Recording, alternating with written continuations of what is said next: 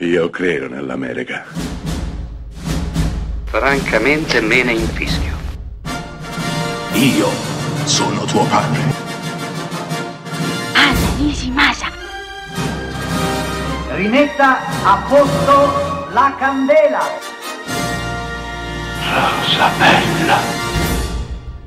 Oggi parliamo di animazione e parliamo di una delle eccellenze dell'animazione, cioè di casa Pixar. Parliamo di forse il suo film che io amo di più in assoluto. È un film del 2015 diretto da Pete Docter e si chiama Inside Out. È un film stratificato, è un film che si può leggere veramente in un modo diverso a seconda dell'età che si ha.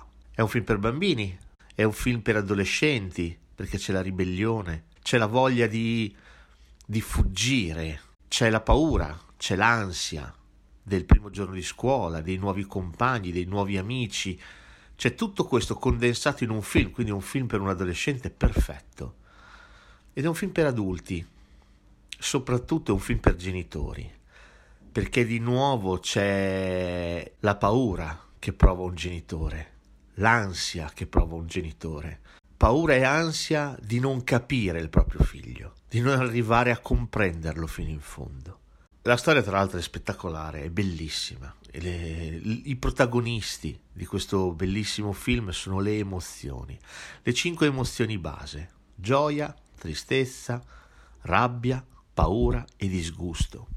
Queste cinque emozioni basilari, rappresentate ognuna con un colore e con una faccia, abitano il nostro cervello e sono quelle che determinano il nostro umore a un certo punto gioia, che è abituata a essere l'emozione predominante quando parliamo di una bambina che sta crescendo, dove tutto è gioioso, tutto è divertente, si trova spiazzata perché viene sostituita da tristezza.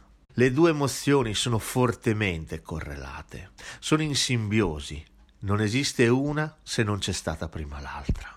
Inside Out resta un film che racconta la storia di una bambina che è cresciuta, è diventata adolescente e delle emozioni che dominano tutti quanti noi, tutti i nostri gesti, ma tutte allo stesso modo sono fondamentali e devono far parte della vita e della crescita di ognuno di noi. Rabbia, paura, disgusto, gioia e perché no, anche tristezza.